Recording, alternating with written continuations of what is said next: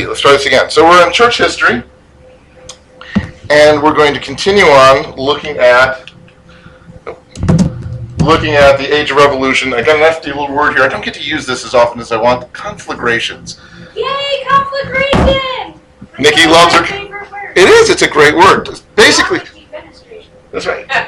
It's not as fun though. No, it's not. It just means leaving a window, but they're, they're looking through a window. But um, conflagration is, is about you know flames, but it's also talking about things just kind of exploding into interesting stuff. So the world is a flame with change. Franco-Prussian War. Cool uniforms. This is the era of cool uniforms, and part of it, part of it is interesting to, to say. Well, why do we, why are we even talking about it? But you'll notice that patchwork quilt of Germanic states is now one big Germany because they all united against Austria. It's like mutual enemy. Let's take out Austria.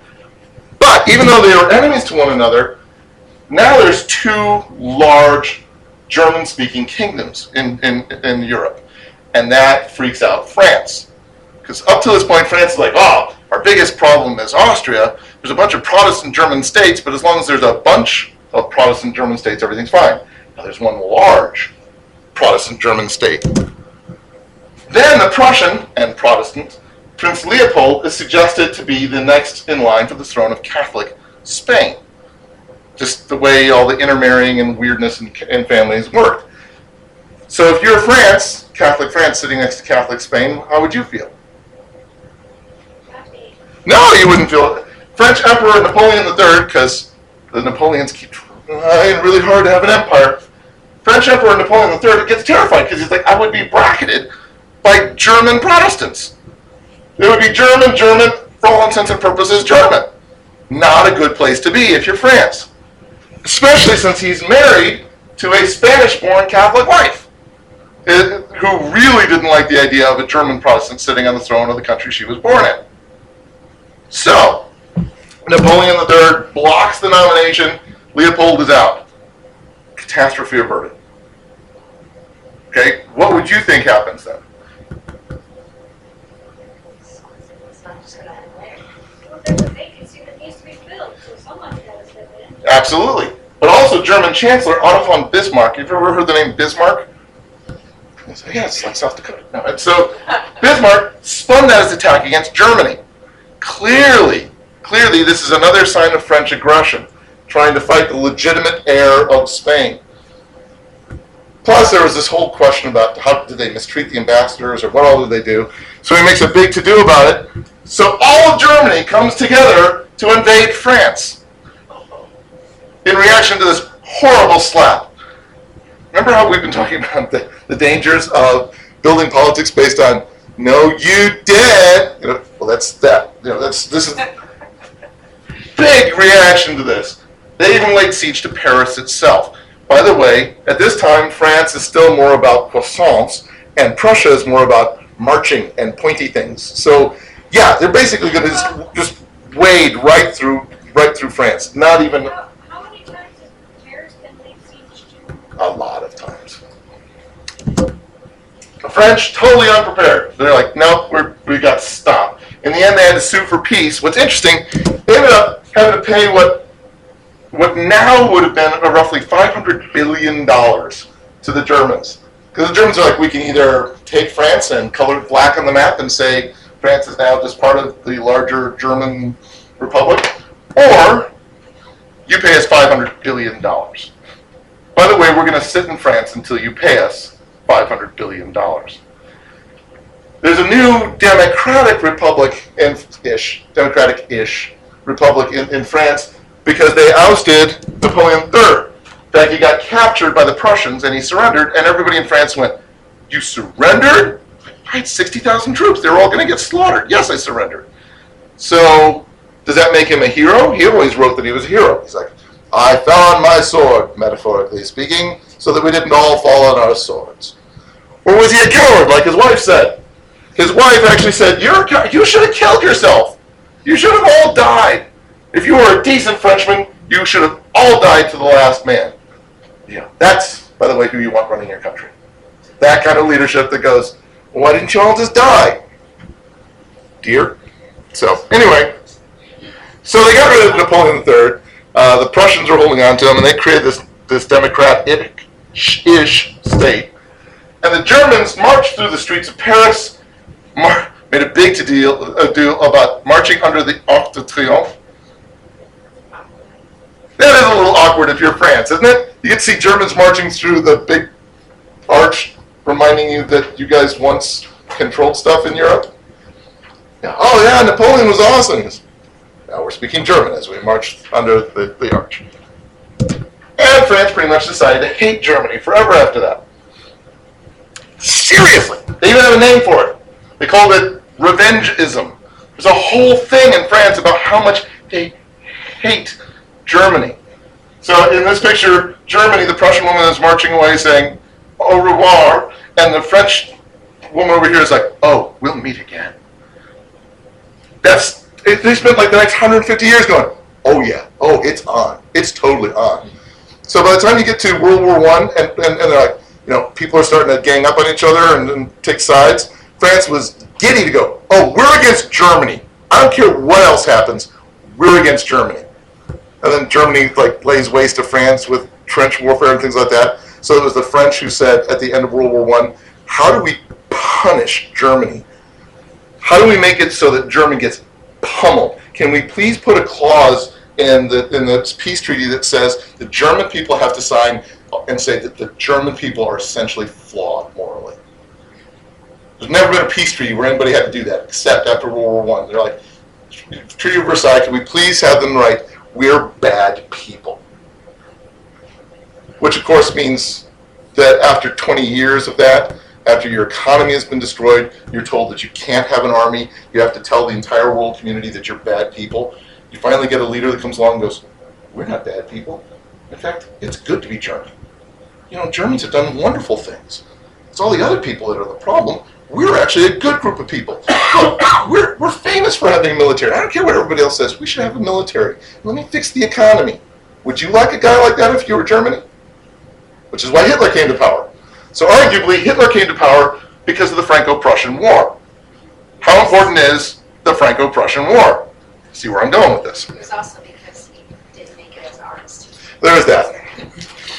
Nobody would let him be go higher than lance corporal in the army because they thought, don't give this guy power. Yeah. Anyway, in 1871, as part of the Franco-Prussian War, Pommel was saved by yeah, and I looked it up. I don't understand French. Pommel was saved by a miracle. Prussian army is advancing toward the city of Laval, and they had to pass through small town of Pommel to do it. All right. But right before the army could invade, a young boy looked up in the sky and saw a vision of Mary appearing in the night sky, which they saw thought was cool. Now his parents couldn't see it, none of the adults could see it. Their school teacher couldn't see it, but his little brother swore that he could see it too. He said, "Can you see it?" He said, "Oh, I totally see it." Um, and then they asked a couple of other little girls in town if they could see her, and they said, "Sure, yes, we can see her too." So your guess is as good as mine. Was there a vision of Mary, or was it something that little kids mass hysteria? I don't know. Point is, is they talked about a vision of Mary up in the sky, and then a banner unfurled beneath her in the sky with the message, "Pray, my children, God will hear you in time. My son allows himself to be touched." Technically, if I understand it correctly in French, it's uh, it's not like in general you can always come to Jesus. It's at this moment he is allowing himself to be touched by you. So now's the moment to pray. So now's the moment to pray. People of Pontmain prayed. A Prussian advance halted. Nobody knows exactly why. Different reports vary. Nobody knows exactly why they halted. But the com- some reports later on suggest that at least the commander heard about the apparition and didn't want to chance it. He was just like, I heard that the Madonna appeared in the sky, and maybe this isn't the town we should attack. Now, is that true? I don't know. Those are later reports, most of which were from France. So it's like hard to know if that's really what happened. Hard to know, but we do know that kids did say that they saw a vision of Mary. People did pray, and the Prussians did stop. And so it's considered this huge miracle. In commemoration, a church was erected on the site called Our Lady of Hope of Pontmain. Nifty, nifty, uh, uh, stained glass, all remembering this, this event, this moment. In fact, in 1905, Pope Pius X declared the spot a basilica. And if you don't know what a basilica is, in this context, a basilica is a place of Catholic pilgrimage. Something is a basilica if you are supposed to go to it and receive a special blessing because you made a pilgrimage there. Kind of like what the Muslims feel about Mecca or something. Or Does that still exist, this? Oh yeah. Oh yeah. In fact, uh, nearly 200,000 people a year come to this little place. And it had like 600 people in it back in 1871. But 200,000 people go through there every year. It is a bustling place now. In fact, there's even a chapel dedicated to Our Lady of Pontmain at the National Shrine of the Immaculate Conception in Washington, D.C. So, in this large um, Catholic church building, for lack of a better term, there's a specific spot designed just for that miracle and just for that place. Anybody want to hazard a guess as to who actually put up the money for that? It was a private donation. What? No, no, an individual.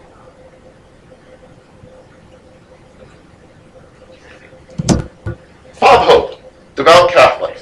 So Bob Hope and his wife, uh, in 1994, put up the money for that. Go figure. Yeah, so go to Bob Hope. Anyway, 1871. Hmm? Yeah. Actually, and then and he, and he I was wondering if anybody was going to get that. Uh, his, uh, did it in honor of his mom, whom he always considered Our Lady of Hope. Was, it was kind of nice. And he's a Catholic, and so was a thing, and so was. And being Bob Hope, he did like layers of funny with it. So anyway, okay. Thank you for catching it. So 1871, Stanley found Livingstone. Remember where we talked about this a while back? So I will not talk too long about this, but just to remind us, David Livingstone, missionary in South Africa, whose greatest successes arguably lay in getting people to care about missions in South Africa. I mean, it's like he, he helped a lot of the tribes, but he also had most of the tribes turn against him by the time he was done. So the biggest thing is he wrote he wrote a bestseller, everybody back home was like, "Ooh, Africa, interesting." Um, that and the fact that by default he ended up becoming one of the greatest explorers in England at that era by doing things like finding Victoria Falls. Because everybody was just hanging around on the edges of Africa. They considered it the dark continent. It's spooky, scary, and he's like, you know, there's a lot of people that live there. It's not just some dark place filled with animals. You know, there's people there. And so we went through the interior and went from one coast to the other. Nobody had really done that unless they were just looking for slaves to get. So for the most part, he, he was one of the first Englishmen to, or, or, or, or Europeans at all, to walk through Africa to see the inner part of it. And so he became this great explorer, even though all he was really trying to do is, is share the gospel with people other than just along the coastlines. But like I said, he's not a very good administrator. He tended to offend everybody, including not only his backers back home and his fellow missionaries, but also the tribes he was working with. Some of them loved him. Oh, he's great, and others of them couldn't stand him. And so by the end, he was kind of just left alone. In fact, if you remember correctly, the people who saved his life were, were caravans of slavers uh, because nobody else would take care of him. And they went, "Oh, you're a white man. We'll help you." You go, "Thank you for your racism." You know, but uh, kept him alive. But for about five or six years, nobody had heard from him. It's not like he was lost. He just kind of faded into obscurity. So, as a publicity stunt, the New York Herald sent out Henry Morton Stanley to find Livingstone. He's not, he's not actually lost. We have to find him. He's a national treasure for somebody else's country. But he's not. He's Paul. McCartney is dead. Paul McCartney. Nobody has seen him. Listen to that record backward. Don't you see? So big publicity stunt. Big publicity stunt. They send out Stanley to find Livingstone. Stanley, who's a flagrant racist himself. Um, and when he did, the resultant sensationalized story. And because it's all this says, Stanley and Livingstone, I presume, never said that. And you know, basically it was like, hi, I was sent to find you. And Livingstone's like, I've been right here. But they made a big to-do about it. And suddenly Livingstone and Stanley and African missions became all the rage in all the English-speaking countries because there are all these cool stories about it now. on the plus side, suddenly instead of seeing Africa as this dark continent, all of a sudden everybody sees it as this place that needs Jesus. Not that scary place with all the jungles, but they need Jesus, which is cool because suddenly people are caring about what's going on in Africa. People are wanting to send missionaries. But it's also not so cool because, like I say in this graphic, all of a sudden it's like, oh, it's a place of AIDS and sorrow and child soldiers and hunger and genocide and poverty. But we can also give them Jesus. You know. It's also a place of children playing with toys and you know parents walking hand in hand with their kids and smiley people. I mean, it's like they're human beings.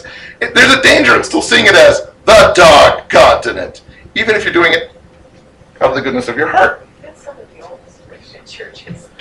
They do. They do.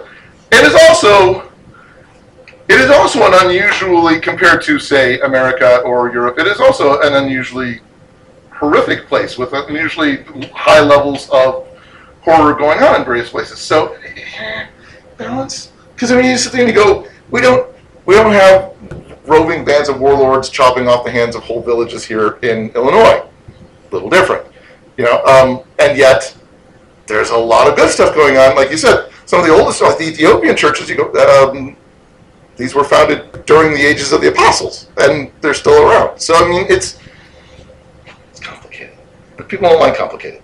You know, it's like, no, it's a place of nobility. No, it's a place of horror. No, it's like, well, like any place, it's all that. 1871, also the time of the Great Chicago Fire. See, this is part of like the conflagration stuff. But so I mean, all sorts of different things going on. Soccer team. Yes. Hey, okay, how many people understood that the Chicago Fire was named after the Chicago Fire? I Fire? never got that till this moment. I never knew Get it? that. I Wow. didn't know Chicago had a soccer team. Yep. Oh, no, I oh, oh, no, Nikki's gonna hurt you after class. I'm sorry. There's nothing I can do about it. Okay, starting on Sunday evening, fire burned through Tuesday evening. So, uh, yeah, 48 straight hours, killing 300 people, displacing thousands, destroying four square miles of the city's downtown area. All the really best parts. Pardon me? Okay, uh, it was it was gotten rid of because it finally started raining. But let's get this out of the way. It was not because of the cow. It was not because of the cow. It shows shows it. clearly shows the cow kicking over. It's not because of the cow. Um, pardon? Oh yeah. All I know is that the song goes is all sorts of different things. It's not because of the cow. Again, again, it probably would it, it would still be burning now if it hadn't. St- there had been a horrible drought all week long, and and uh, and then it finally broke, and there was rain on Tuesday evening, and that finally helped put out the fire. But it wasn't the cow. That story was made up by a Chicago Tribune writer who even said he made it up because he hates the Irish. So it's Mrs. O'Leary's. There was a news story made up by a reporter. Go figure. What? Okay, you have to understand. In the newspaper? You have to understand, there, even in this time of history, there were people who were very dismissive, very um, disrespectful toward African Americans, right? Even in the North. Nobody in the United States was hated more than the Irish at this time in history. Now, very soon after this, especially on the West Coast, you can add the Chinese. Um, so, uh, like, uh, was it, Billy the Kid? I don't remember how many he said, how many people he killed. He was famous for saying, "I killed such and such people, not including Chinamen and Irish, because you know they're not people."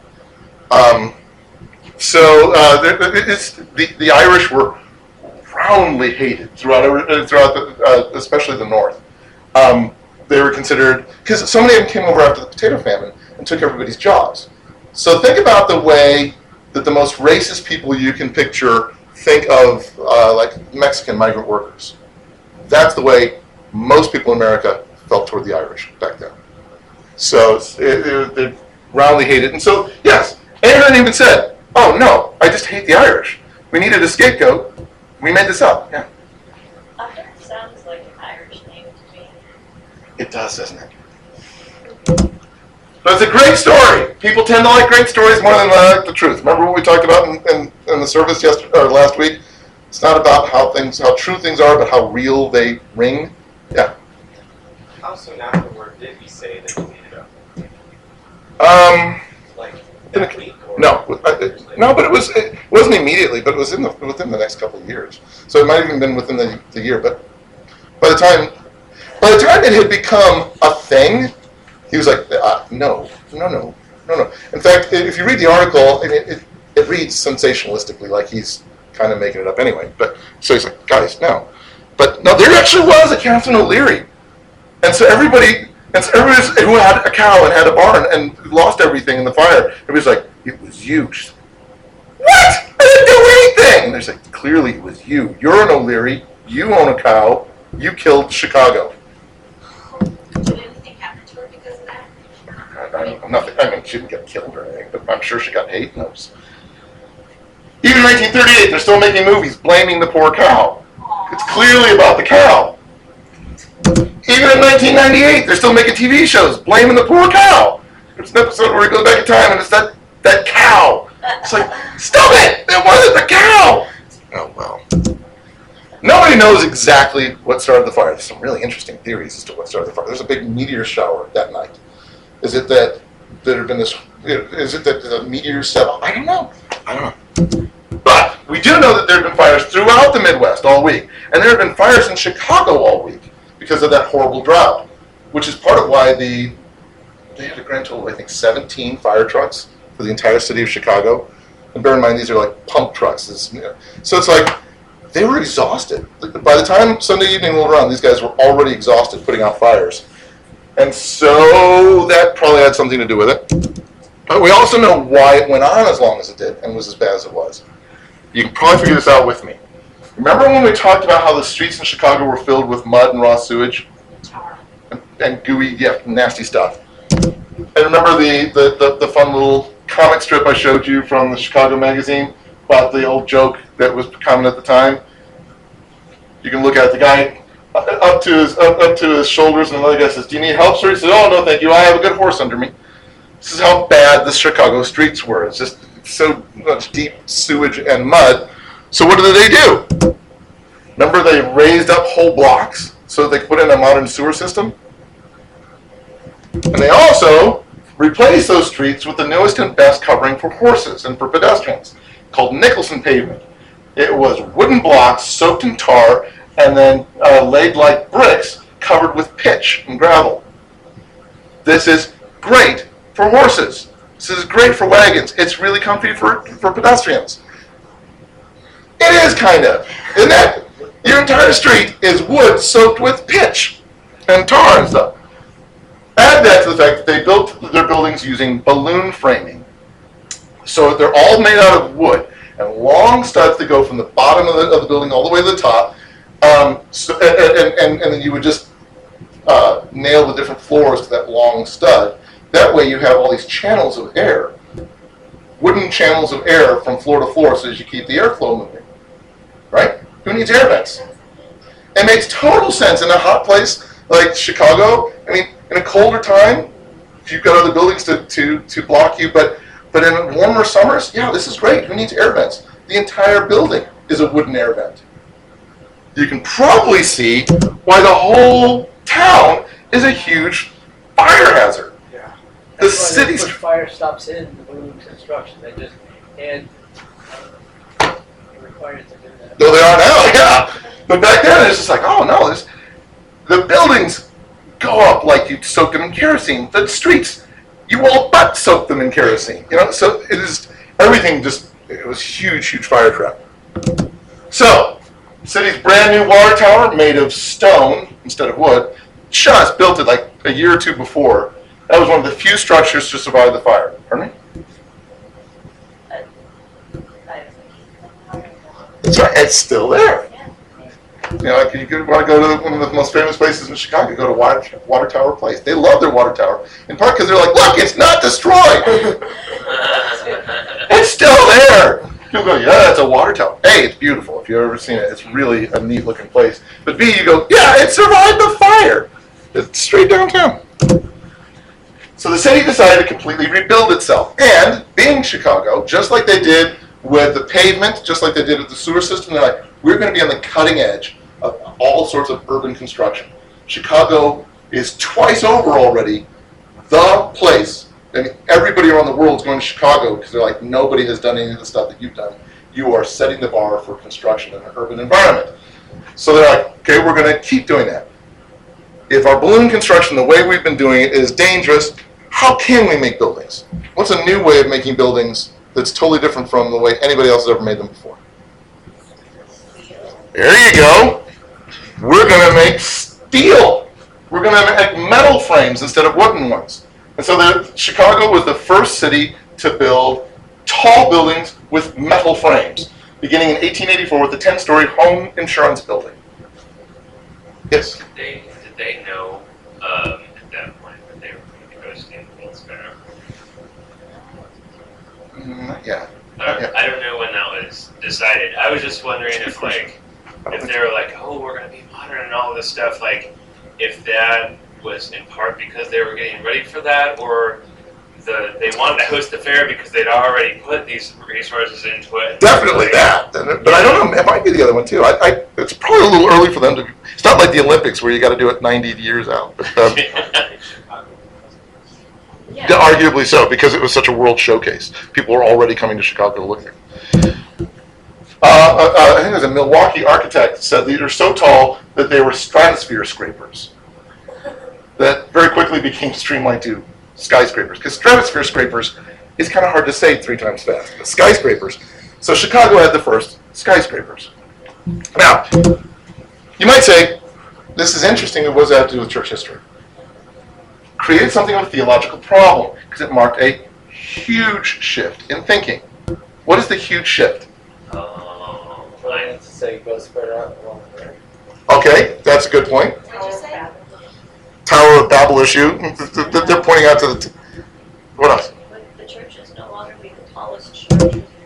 There you go. For the past seven centuries, the tallest buildings in the world had always been church buildings. Always a church building. Now, the tallest buildings in the world are.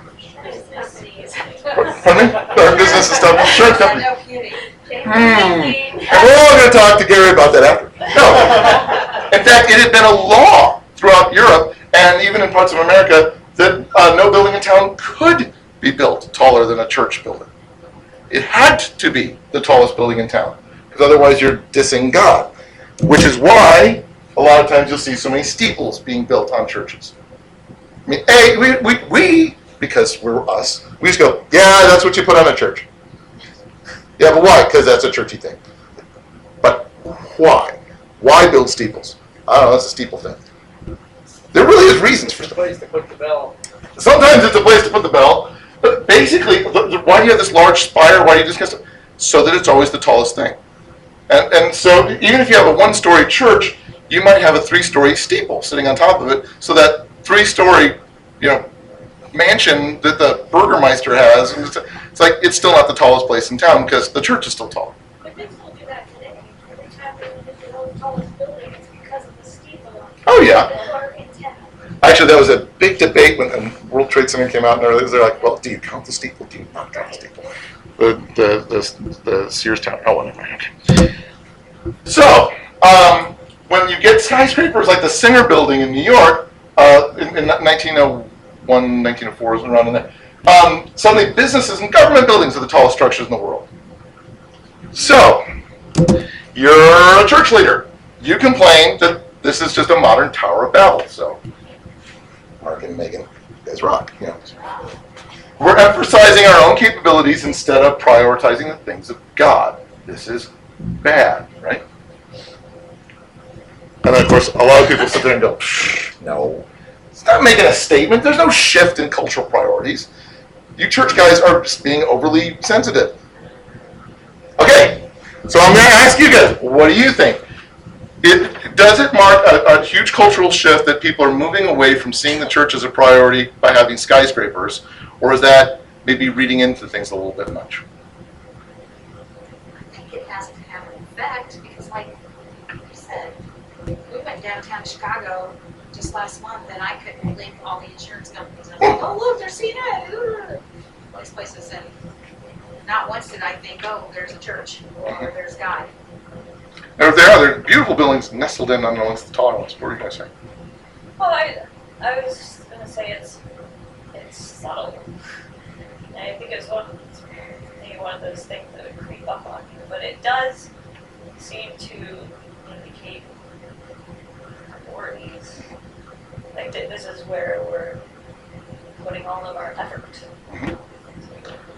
And it may not indicate a conscious shift. Right. Wah ha ha, we will be taller than the church. Especially, like I said, if, if there are even laws against this in some places, like in rural places and things like that, people have to be aware that they're doing something funky by doing it taller. What were you gonna say? But you make the same argument that throughout time, we have not been prioritizing Yeah. God as our highest point. And it's interesting. Um, I was reading an architectural journal um, that argued part of this, part of the problem was the churches themselves, because churches could have built steel frame buildings and made them super tall too, and they didn't, because they're like, but we make them out of stone. We make them beautiful. This is this is the way we've always done it. You know, yeah, but culture has shifted. Yeah, well, they don't get to. They're just like they shouldn't be taller than us. They shouldn't change. Well, you you could change. You you could do what the culture does. There's nothing in the Bible that says you can't build a church with a steel frame. You you could do that, or you could not have such a cow about the fact that they change. Do you do you change your structure to meet culture, or do you expect culture to keep their structure the same to match you? What are you gonna say? I don't know. They put towers on buildings that have no reason for having a tower. I worked at one Madison Avenue Metropolitan Life Insurance in high school and college. And I worked at, for a fellow that actually became president of Metro. But uh, I was up in the tower, And it didn't. so So it, it is a legitimate question where you say, how much of this is sacrosanct because it's what we've always done, and maybe we should shift? How much of it you go, no, no, it's fine that we do it this way, but we kind of expect the culture to shift? How much of this is, what, what are you gonna say? Well, the geography doesn't work though. You can't put a congregation, like the congregation needs to be on the same plane in order for you all to be together. Arguably so. If you're like, if like a fifth of you is, or a tenth or a hundredth of you is on one floor and the next hundredth of you is on the next floor, how are you gonna have communion? How are you gonna worship together? You can't. Good argument. Okay. Yes, exactly. But but then can you really complain that other people are now taller than you because you need to be wide and they feel like they need to be tall because they need to have a small footprint but still have lots of yeah, okay, really okay, go ahead. It would be kind of ridiculous for a church to try to build a taller building, someone else will build another taller building, then try to build another taller building, and this, it would be Okay. kind of It's exactly the ridiculous. it's exactly the sort of brinksmanship that businesses do all the time. You know, it's, ah, Kuala Lumpur, right now the tallest building. No, no, we're going to do this in Dubai. You know, as a church, do we want to be a part of that ridiculous rat race? exactly. Instead, we want everybody else to stop racing like a rat so that we can just remain the tallest. I mean, seriously, it is still the same rat race. We're, but instead of us running, we're demanding everybody else stop.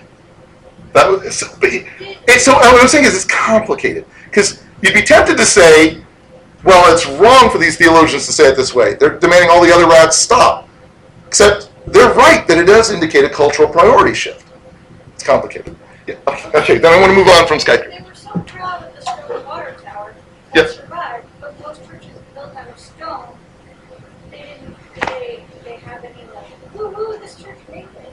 I mean, There were some, but a lot of them burned down too. Go ahead. Well, and if there's that shift of focusing so much on the buildings around them, it mm-hmm. takes away from the, sh- the focus that we should have. It's not the changing of the buildings that we have, the changing of the hearts of people. See, now you're speaking to like what, what Cliff and I grew up in the idea of like, well, this isn't a church. This is just a building where the church meets. If this burned down tomorrow, I would feel really bad for a lot of different reasons. But it doesn't affect the church, just just the church building. And, and but there's a number of people that consider this a church, and this focuses on. But the church has to be the tallest thing. And you go, really? Are you stacking your people on top of each other's shoulders? The building needs to be the tallest thing. Is that what you're saying? Like you're you are in danger. Again, I'm not saying this is horrible. I get what they're trying to say, and I do think there's a, a an important and dangerous cultural shift. But there's a danger in this sort of thing of thinking it's the building that's the important thing. It's almost building all building allatry. Well, we're all built a finite number of hours and a finite number of resources we're putting that towards, putting a lot towards that. Yeah, exactly. All right. 1972, Victoria Woodhull runs for president. Yay! I just read about her. Did you? How many people have heard of Victoria Woodhull? Just the order about her. All right. Yes, this is before Hillary Clinton's, Clinton's grandmother was even born. All right. So, so people are like, oh, who's the first woman to run for president? Hillary? No. Geraldine Ferraro. Geraldine Ferraro. No. Victoria Woodhull. Born in Ohio, she's the child of an illiterate mother and a con man father who abused her sexually and physically. Not a nice environment to grow up in. So, a 29 year old uh, uh, doctor, although he didn't necessarily have a license, but you didn't have to necessarily back then. 29 year old doctor named Canning Woodhull came to live with their family so he could treat her various illnesses when she was young. And so 15 year old Victoria marries 29 year old Canning because you got to get out of that abusive relationship, right? That's, the- that- So let's marry her. that's right. But she's kind of renowned for being cute, so it was one of those things where there are times that worked for her, times that worked against her. Three days after her wedding, she found the chronically alcoholic Canning in a local brothel. Okay, how many people remember what we talked about last week with uh, Carrie Nation? Do you see a common theme? There's a common theme of guys being basically louses and, and chronic alcoholics. There's a massive alcoholism problem happening again in our country. So this is the sort of thing that's making Carrie Nation go, well, we ought to do something about it last week, right? Six weeks after she got married, she intercepted a note to his, her husband from his mistress saying, did you marry that child because she too was pregnant? Go, yeah, the more you think about that, the yuckier it gets. Not a great relationship. In addition, Canning used to beat her so regularly, even while she was pregnant, that their first child, Brian, was born with brain damage. Fun. So, nonetheless, she supported her family by becoming a prostitute because her husband, or a seamstress, reports vary, and I realize that those are different. but actually, odds are, it's from everything we get, she says, yeah, she was probably a prostitute. We went on the, the underground tour in Seattle, Mhm. and talked about the seamstresses, um, and it really like basically their sort of commanders were from laying down. Yeah, it's there have been a number of euphemisms in history to describe um, prostitution when prostitution isn't exactly legal in a particular area. So, like uh, cigarette girls, you know, it's like they sell cigarettes, and they'll bring them to your home to sell you a cigarette. It's like there's so it's hard because there really were honest to goodness seamstresses, and then there were seamstresses. You know, so it's it's hard it's hard to know. Um, I'm an, I'm a dancer. Oh, that's great. You know, with the ballet, I'm an exotic dancer. Oh, okay. You know, it's it's wasn't that much of a difference back well, but you, yeah. So anyway, eventually she left Canning, moved to Chicago, and became a magnetic healer because there was a big thing back then that you can use magnets to heal people. They didn't exactly know why, but later on, people have written whole articles about well, it's, it, there's trace magnet magnetic particles in your blood, and this reorients them. They still. Yeah, my grandma was really into that. So I will refrain from comment. But passing through St. Louis, she began this torrid affair with married city administrator James Harvey Blood. 1866, they divorced their respective spouses and remarried one another. So, fun. But she retained her married because this is nobody did it this way, but she did it this way. She retained her original married name of Victoria Woodhull. She didn't want to have her name growing up. She didn't like that family, and she didn't take Blood's name because she already had a name, and she wasn't going to take some man's name because she got burned doing that before. She increasingly becomes a social activist. In fact, she and Blood found a newspaper to bring social causes up to the forefront, including uh, feminist ideas like free love. What's free love? Anybody ever heard the expression free love? What's what's free love? Well, t- and that is an application of it, and that's what you get in the '60s. But back in the eight, in the 1960s, back in the 1870s, free love is more about sexual independence. Uh, it's not so much. I mean, yes, an application of it is you can have sex with whoever you want. Well, Victoria Woodhull herself summarized by saying, um, "I have an inalienable constitutional and natural right to love whom I may, to love as long or as short a period as I can, to change that love every day if I please." And with that right, neither you nor any law can frame, any law you can frame, have any uh, right to interfere. So it's more than just I want to have sex with a lot of people. It's I want to get married, or I don't want to get married, or I want to be married for a minute and a half, and I don't want to be married tomorrow. I want to decide when I get to have sex or when I don't have sex. I get to decide that. It's my body. You don't get to tell me what to do with it. Which, if you think about it, is why she's still seen as a sexual revolutionary today and a symbol not only for modern feminism, but for gay rights, for transgendered rights, for all those people who say you should be able to love whomever you want to love. It's okay. Nobody actually, by the way, believes you can love whomever you want to love, and it's okay. There's very few people in the world that actually believe it's okay, and the government should not tell you anything about who to love. Because if I start listing people that you would, or things that you should have the right to maybe love, somewhere along the line, everybody goes, ew, not that. So it's not a matter of, so everybody wants to sit there and say, oh, you should be able to love whoever you want. You know, yeah, nobody actually believes that. You just move the bar to a different place between who you should be allowed to love and who the government shouldn't tell you you're allowed to love. But, um, and I should say there's a bit of a love-hate thing going with her and modern activists. Stuff that they'd rather forget that she said. For instance, she was a staunch anti-abortion activist because she said the first time that any woman ever gets abused by a man is in an abortion because those women in the right in, in, in the womb are getting aborted and they have no say in it at all. So if I really want to say women should not be abused by men, that's got to start when they're in the womb for crying out loud. Huge anti-abortion activists. Even the most ardent people who love Victoria Woodhull nowadays tend to not comment on this because this is a big deal to her. Um, she was also not technically a liberal, the way most people think liberal. She was more like what you would call a libertarian. She's like, just back off. I want less government. I want less government involvement. I want you to, to just not say or do anything, which is the exact opposite of, of a political liberal today. But um, you can picture her as a really attractive anti-abortionist, anti-government feminist activist, which means that today she would totally have her own blog. She would be crazy famous today. People are like, she's just rocking the boat. You know, it's like, yeah, that's Victoria Woodhull. So they talked about marriage reform because she's like, oh, marriage is just a patriarchal institution designed to keep women down. She, she argued for short skirts. By that, I don't mean mini skirts. There was a movement for shorter skirts so that women could walk around and be as free as men are. Why do women have to wear such constraining garments and things?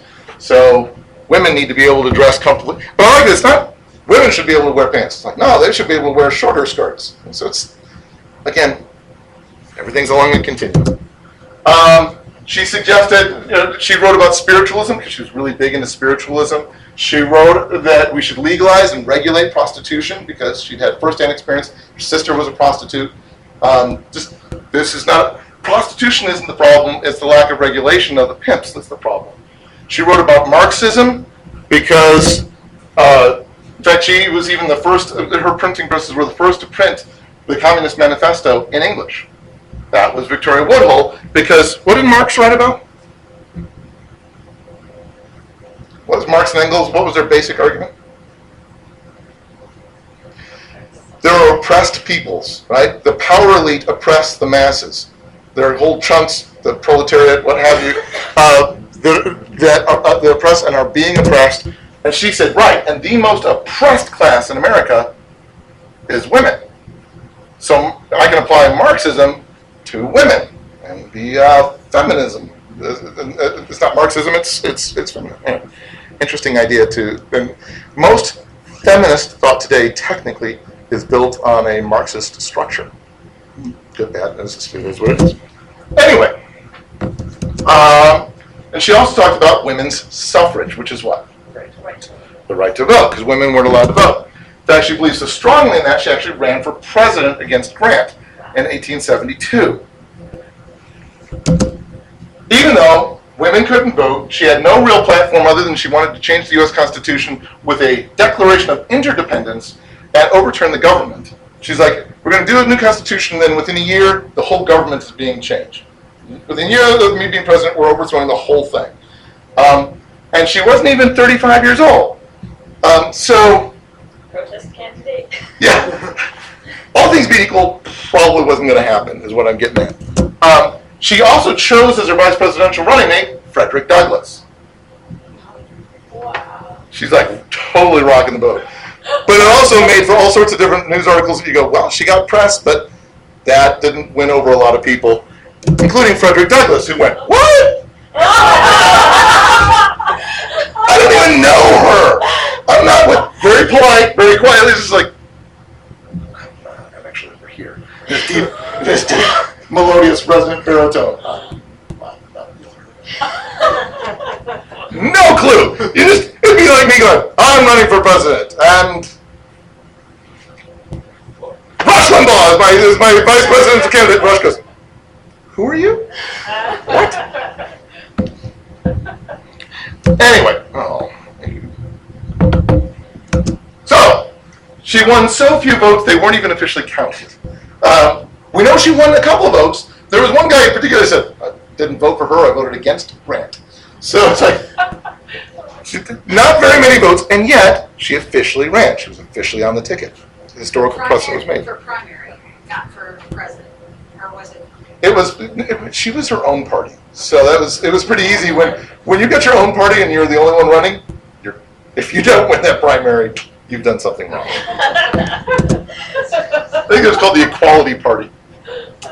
1876, she also crossed literary swords with another woman over the issue of marriage in, uh, in, a, in a newspaper in Massachusetts. So, Woodhull argued that marriage was an outdated patriarchal institution designed to denigrate and subjugate women. Right? Her opponent, anybody know who that is? Her opponent, Mary Baker Eddy, argued that marriage was a sacred and crucially important institution that should be held in the highest esteem. This is absolutely important. Um, for those of you who don't know, she had just published her book Science and Health with Key to the Scriptures the year before, and it was, she was very quickly becoming kind of the go-to writer to have at your parties and things in the East, even though her particular cult, the Christian Scientists, wouldn't officially be founded until 1879. So, here's the question. Who do you think you would have found yourself supporting? The clearly messed up, sexually liberal Christian who wants to destroy traditional marriage, or the prudish conservative cult leader who wants to defend it? These are the two people in Massachusetts of the day who are addressing this issue. You are in Massachusetts. Whom do you support? Water cooler. People ask you, who are you for? Are you for Woodhull or are you for Mary Baker Eddy?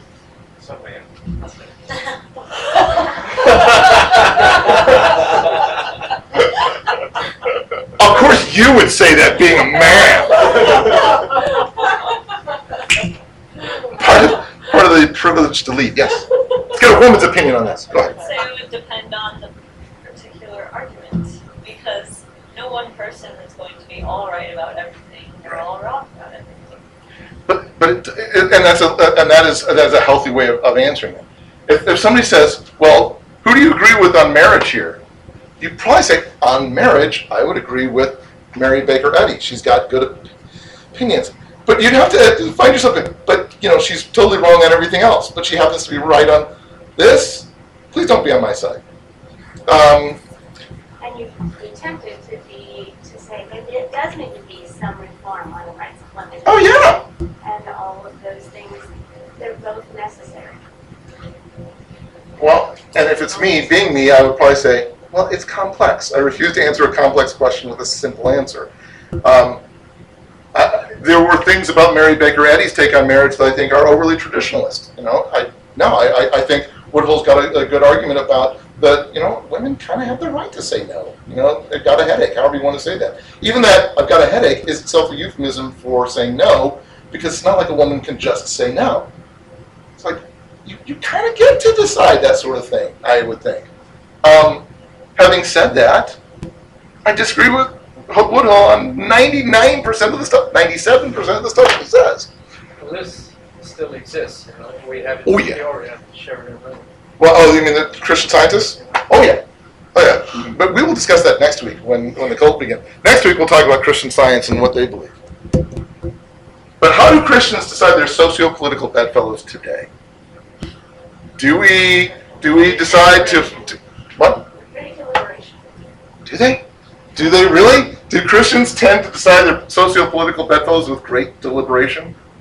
No, they, they pick it with what their biggest issue in their own life is, and they kind of throw out everything else. What?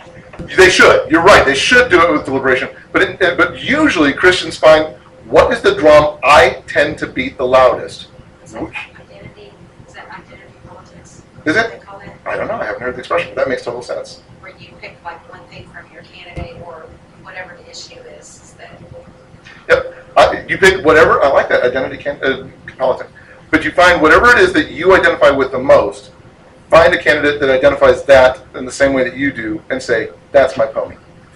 And so you go, well, I I really think I am a strong proponent of the everybody gets chocolate every day platform, and Floyd has the platform of everybody gets chocolate every day. In fact, he has a really good place, uh, plan in place for how everybody should be able to get chocolate every day. I mean, even the poorest people in America should be able to get chocolate every day.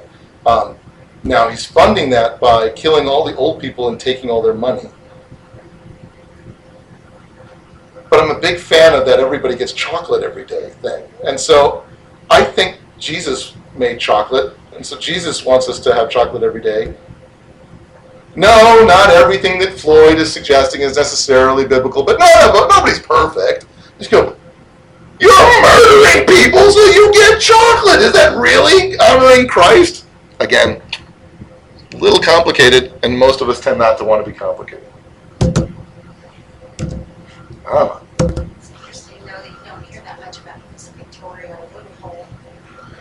part of the start of the women's feminist thing, because you always hear Betty Friedman uh, yeah, I- I- yeah, you get you, Gloria Steinem, Betty Friedan, uh, or uh, uh, yeah, uh, uh, Susan B. Anthony. You go, it's maybe because Victoria's a bit of a flake is part of it. I mean, she's for all those people who want to legitimize a, a legitimate social movement of saying, you know, women probably should have equal rights.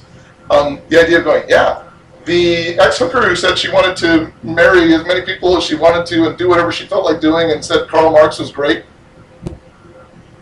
Maybe she's not the poster child of what we're trying to show America when we're saying, oh, we're good Americans. We're not saying overthrow the system. We're just saying women should have rights too. That's what we're saying. Gloria Steinem goes, oh, Victoria Woodhull? I like her. I'm all for Victoria Woodhull. We should study Victoria Woodhull. And there are people in the feminist movement going, yeah, Gloria. And other people going, well, maybe not the best patron saint. Maybe Susan B. Anthony. She was good. Let's do Susan B. Anthony. Let's put her on the money. And in 1876, Woodhull divorces Blood. Well, she just got in this huge literary debate about why marriage is a bad thing, right? So she divorces Blood. Long story short, she moves to England because the Vanderbilt paid her to move to England. Um, in part because her sister was having an affair with the Vanderbilt, and she might have been having an affair with the Vanderbilt, and they decided it was all messy. So after he died, his family paid her off to complicated. So she left, and she went and married London, uh, wealthy London banker uh, John Martin, and started a whole new magazine, and never did return to the states. So colorful. So she's not even American. Dual citizenship. Dual citizenship.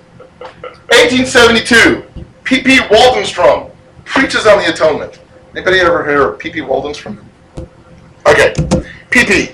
Paul Petter uh, was born in northern Sweden, ordained as a priest in the Swedish Lutheran State Church at the age of 26.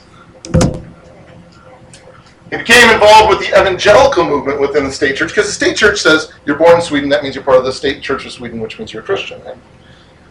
And, and so he says, you know, maybe that's not the right way of doing it. When I look at Scripture, it's not what I see in Scripture. I'm born in Illinois, therefore I'm part of the state church of Illinois, therefore I must be a Christian going to heaven because I was born in Illinois. That doesn't make sense. Maybe that doesn't automatically make someone a member of the state church. Maybe it shouldn't. Perhaps even within churches in Sweden, we should be preaching the gospel. I know. And he got in trouble for that. But became famous in his sermons in his classrooms for asking the pointed question, where is it written? Show me where it's written. If you don't see it in scripture, you probably should be making a dogmatic case for something. Where is it written? I have a great respect for that. So by 1872, his studies on the atonement. What is the atonement? What does atonement mean? Jesus the price for short sin. That is our that is that is our interpretation of the atonement. But the atonement itself, what is it? I'm not disagreeing with you, but what? Uh, Jesus made us right with God. There you go. It's right with God. It comes from. It, it's- it's literally saying at one ment. That's where the English word atonement comes from. It's just it's at one ment altogether. It's how we need to be brought back into relationship with God. So what exactly does that mean? How does that work? He came up with some radical new theories. To Waldenstrom, it makes no sense to suggest that Christ's work on the cross was some sort of appeasement of God's wrath. He didn't pay for sins. You don't do it like that. Because first off, that would suggest that somehow he changed God. If God was wrathful and then not wrathful, he was angry and then not angry, he was angry and then he was happy, that would suggest God is changing, and God is unchanging, right? Would you agree? Yes. God cannot be happy at one point and not happy at another point. Do you agree? Well, the scripture says it's changeless. Okay. Let me say it this way. How are you feeling? All right. I kick you. How are you feeling? Now. I changed him. He's a different person now. Before he was fine, and now he's upset. He changed as a human being, right? He's not a different person. No, he just his thoughts are based on the contexts. He didn't change. By the way, thank you for letting me kick you. He didn't change. And so there's I do throw water on people too. that God has wrath at one point and not wrath at another point doesn't necessarily suggest God changed. It suggests that he was pleased by what people were doing, and then later when they kicked poor Brian in the shoe, God was unpleased with what they did. God didn't change. But he said, no, no, that would require that God somehow changed at that moment. And God is unchanging, therefore that can't be true. Plus, God has no wrath toward humanity. Show me where that's written. Is there any place in Scripture where it ever says that God has wrath? We just did If you want to do a Bible drill, somebody read Ephesians 5 6, Romans 1 18, Colossians 3 4 to 6, 1 Thessalonians 2 14 through 16, John 3 36, Romans 5 9, all of which say God has wrath. And that Jesus paid for that, and God's wrath passes over us because of what Jesus did on the cross. But it's all through the Old Testament too, the things that they had to do to take care of that wrath. I mean, uh, And there's some- their atonement Yep. before Jesus. Yep. Now, there are some people that just disregard that, and there are some people that say, yeah, that was Old Testament. It has nothing to do with us as Christians, which is a darn shame. So Waldenstrom himself said, is it then anywhere written in the Word of God that God's wrath has, was to be appeased through Christ's death? Whether it has been appeased through Christ's death. If it's written in the Word of God, then it must be held as true. If not, it must be given up. The question is, therefore, is it written? To this it must be replied, no. It is nowhere thus written. In the whole Bible, there is no such passage. Okay, that is just, it isn't written in yet, Might, it be a translation issue. Well, my Bible is he's very- Or the lack of reading issue. Yeah, Does he have a Bible? Yes, he has a Bible. Yes, his translation would still have talked about God's wrath passing over us and things. Could, could be that he had no Bible. No, he had a Bible. Could be that there's a translation issue. Wasn't a translation issue. There's also the idea of you've heard me talk about eisegesis. Once you've decided something, to the hammer, everything looks like a nail, right? Once you've decided that the Bible never says this, go look at those passages. Of course, they don't say that. What it really means is, clearly, what this really means is that homosexuality is a good thing I'm not sure that that's clearly what Paul was getting at in Romans. Um, therefore, Christ died on the cross not to pay for our sins or to redeem humanity or anything so unbiblical. That is completely unbiblical according to Waldenstrom. Um, none of those things. It's vulgar and unbiblical to think that Jesus would pay for or redeem us, which means to buy back, you know, with his death. Somebody read Galatians 3, 13 through 14 if you'd like to. What is what does Galatians 3, uh, since you've got your Bible, what does Galatians 3, 13 through 14 say? If you don't mind. Oh, mine's in Spanish. okay. Sorry. Okay, speed drill. Christ redeemed us from the curse of the law by becoming the curse for him, for us, for it's written, curses everyone who's hanged on the tree. So, so he redeemed us by dying. Waldenstrom just said, if that's ever in the Bible, then that must be true. But since that's never in the Bible, it can't be true. Um, died to radically connect himself with humanity and to radically reconnect all of us to God. In modern terms, he gave us a blood transfusion of his holiness. He was holy, and by bleeding out, he gave us his holiness. He didn't pay for anything. He didn't make sin go away. He made us not sinful people. So he didn't have a concordance, I he didn't see that there's the word pay in I, okay, I went round and round. I went round and round about this when I was getting my licensure, where they said there's no place in Scripture where it talks about paying for sin. I listed verse after verse of redeeming, paying, pay for, redeeming this, bought us back. They're like, see, you don't understand. Pretty sure I do. That's what this word means. Actually, these weren't really new or um, radical ideas, even though he said that they're new and radical. When you think about it, they really weren't. Um, if you remember, we talked about Pe- Peter Abelard, who taught the same sort of things 760 years earlier. If you remember, Abelard uh, said Jesus didn't die on the cross to take our punishment, because that would make God wrathful, and God isn't wrathful. Uh, instead, Jesus died to infuse our lives with his holy blood and his righteousness. That was 760 years before this.